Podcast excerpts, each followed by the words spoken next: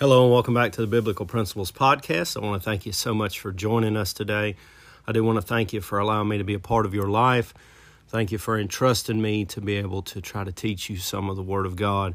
Thank you to all those that have sent in questions and all those who support the podcast. It's it's a blessing and a benefit to know that I'm helping people, and that's one of the reasons that I have the podcast. Is because even though I wasn't saved until later in life, I had a lot of good quality men that poured the Word of God into me. And it allowed me to be able to really take leaps and bounds spiritually because I had the knowledge that I needed to be able to grow spiritually. And um, it's your responsibility if you're a young person to glean everything that you can from the Word of God. If you're listening to this podcast and you're a young Christian, it's very possible that one day you'll have your own podcast and be able to help people like I helped you one day. And it's very important that we keep these things in mind because we're really only one generation away from apostasy. All it takes is my generation slipping and falling, and the next generation doesn't have any teachers.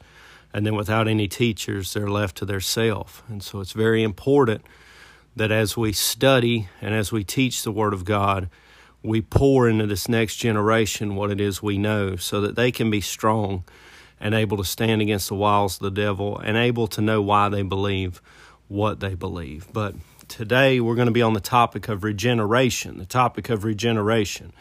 Now, of course, regeneration, according to the Strong's Exhaustive Concordance, which is one of the main study books that I use, probably my favorite book, and it just has all the all the words that are in the Bible and how many times they're used. It's it's a good foundation, and I guess I'm kind of old school anyhow.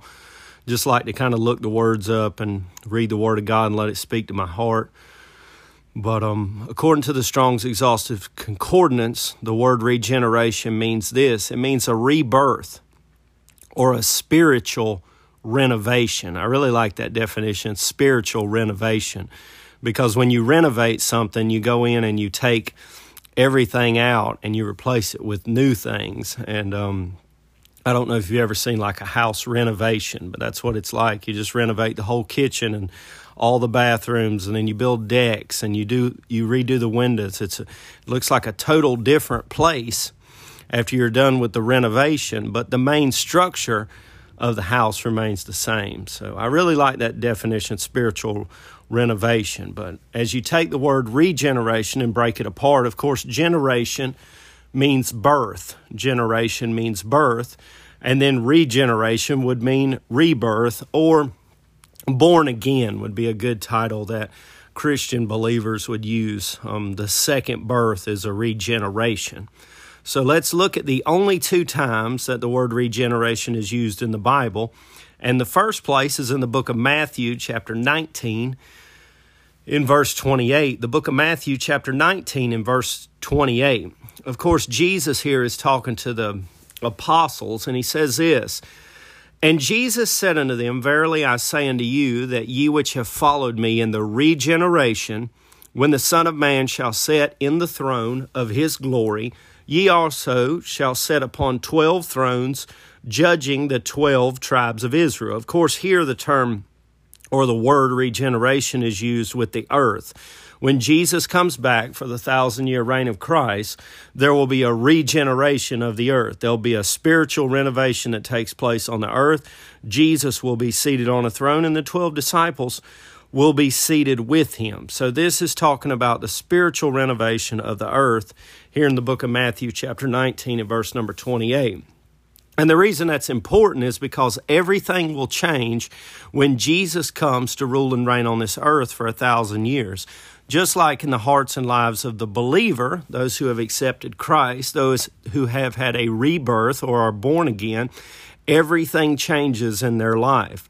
Titus chapter 3 and verse number 5, the book of Titus chapter 3 and verse number 5, and we'll look at the second time the word regeneration is used. The Bible says, Not by works of righteousness which we have done, but according to his mercy he saves us by the washing of regeneration and renewing of the Holy Ghost. Of course, he regenerates us when we're born again, when we the Bible says according to his mercy, he saved us. How'd he save us? By the washing of regeneration, by giving us a spiritual renovation, by allowing us to be born again, by taking our sins and washing them in his own precious blood, so that we, who were once aliens and enemies of God, could be brought back to him to enjoy the fellowship and the life that He always intended for us to use. But in order for that to take place, there has to be a regeneration. Our lives have to be renovated spiritually. Then 2 Peter chapter 1 and verse number 4. 2 Peter chapter 1 and verse number 4. The Bible says this, whereby are given unto us exceeding great and precious promises, that by these ye might be partakers of the divine nature, having escaped the corruption that is in the world through lust. Of, of course, that divine nature that he's talking about there in the book of Second Peter is what happens when the Holy Spirit moves in to the heart and life of the believer. He regenerates them, He gives them a new nature. That's why we don't go the same places we used to go. We don't say the same things we used to say. We don't do the same things we used to do. Why? Because we've been regenerated by the divine nature that the Holy Spirit imparts unto us when He comes and lives on the inside. And then you'll notice this in the first part of the verse. He says, Whereby are given unto us exceeding great and precious promises. Because of that regeneration, because of that spiritual renovation, because of that rebirth or being born again, the Bible all of a sudden becomes a book of precious promises. See, when you're lost and you read the Bible, it seems kind of confusing. But after you get regenerated and you begin to w- read the Word of God, the promises are exceedingly great and precious, is what the Bible says. And why is that? Because you've been regenerated. The Bible before salvation is just another book. But after salvation, it is the roadmap and the guidebook to our Christian life. Why? Because of regeneration, because there's been a spiritual renovation in our hearts and in our lives. 1 John chapter 3 and verse number 2, the book of 1 John chapter 3 and verse number 2. The Bible says this, Beloved, now are we the sons of God, and it doth not yet appear what we shall be. But we know that when he shall appear, we shall be like him. That word like him. For we shall see him as he is. How are we going to be like him? Because of regeneration, because he spiritually renovated us. God took a sinner and made him a saint when he regenerated him. He gave us a new nature, he gave us new desires. But in the same time, he is constantly conforming us unto the image of his son. That's why after somebody's saved five years, they ought to have a little bit more growth in their life than they had when they were just saved five days. The same thing after somebody saved 50 years.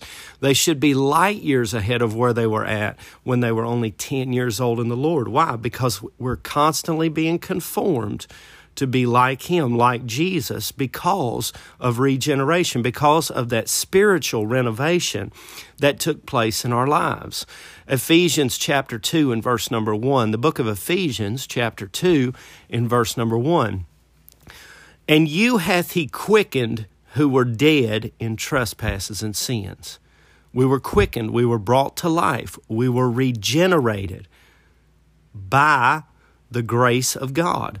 When He saved us, He regenerated us. And what were we before we were regenerated, before we were quickened, before we were saved? We were just dead in trespasses and sins, constantly doing wrong, constantly not able to get a victory over anything, constantly not able to keep anything positive going in our life. Why? Because we were trying to do it in the arm of the flesh. And the arm of the flesh will fail us every time.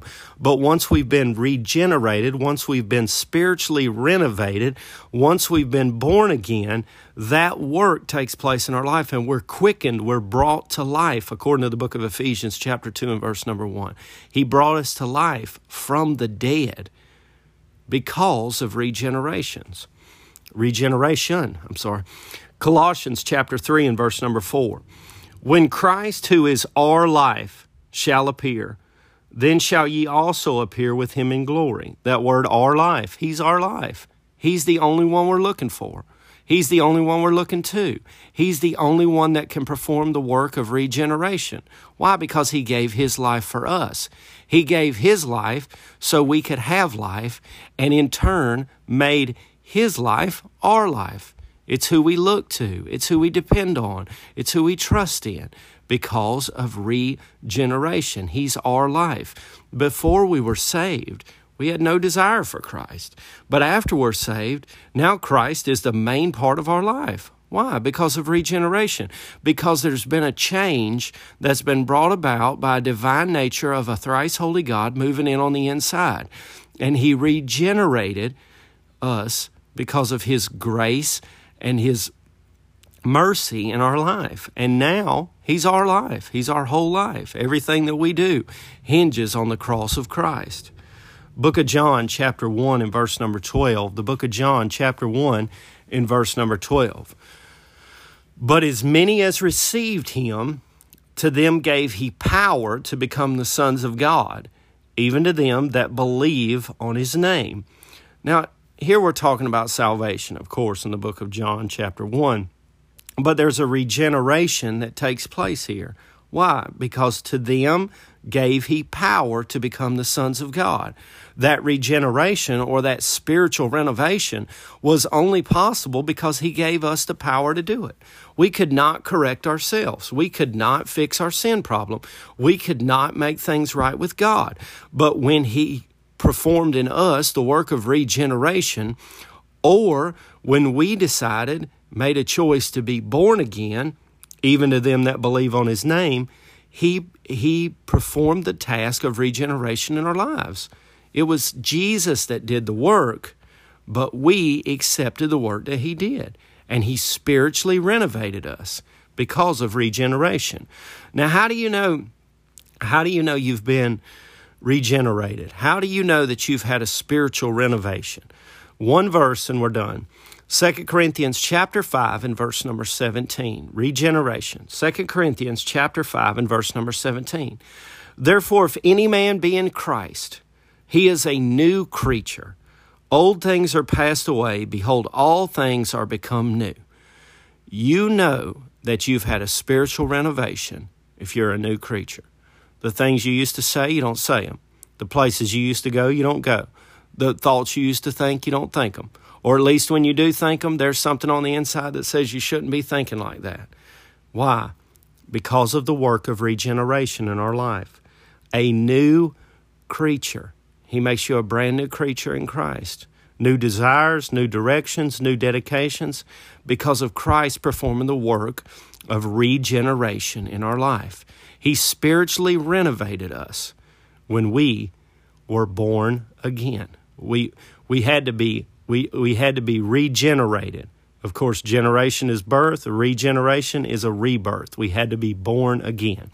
Now, if you've never been regenerated, if you've never had the work of regeneration done in your life, then it's very simple. All you have to do is accept Christ as your Savior, and you can have this work of regeneration. You can become that new creature, not because of what we've done, but because of what Christ has done for us. Thank you again for joining us today for the Biblical Principles Podcast. If you have any questions, comments, or concerns, you can forward them over to us by email at biblicalprinciples at juno.com. That's all lowercase letters, biblicalprinciples at juno.com. And thank you again for joining us, and have a wonderful day.